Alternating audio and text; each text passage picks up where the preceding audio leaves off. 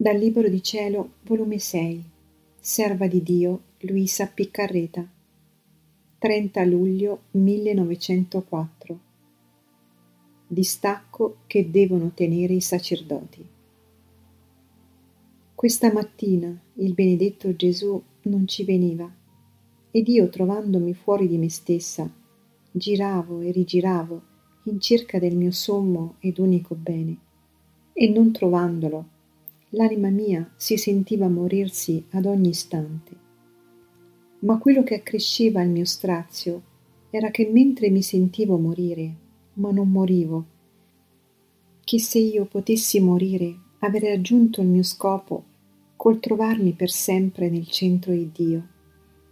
Oh separazione, quanto sei amara e dolorosa, non c'è pena che a te possa paragonarsi. Oh privazione divina, tu consumi, tu trafiggi, tu sei ferro a due tagli, che da una parte taglia, dall'altra brucia. Il tuo dolore è immenso, per quanto è immenso il Dio.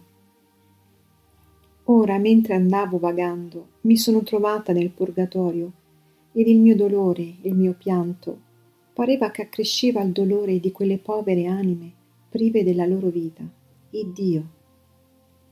Onde, tra queste parevano parecchi sacerdoti, uno dei quali pareva che più degli altri soffriva, e costui mi ha detto le mie gravi sofferenze provengono dal fatto che in vita fui molto attaccato agli interessi di famiglia, alle cose terrene ed un po' d'attacco a qualche persona, e questo produce tanto male al sacerdote da formarsi una corazza di ferro infangata che come veste lo ravvolge e solo il fuoco del purgatorio ed il fuoco della privazione di Dio, che paragonato al primo fuoco già scomparisce il primo, può distruggere questa corazza.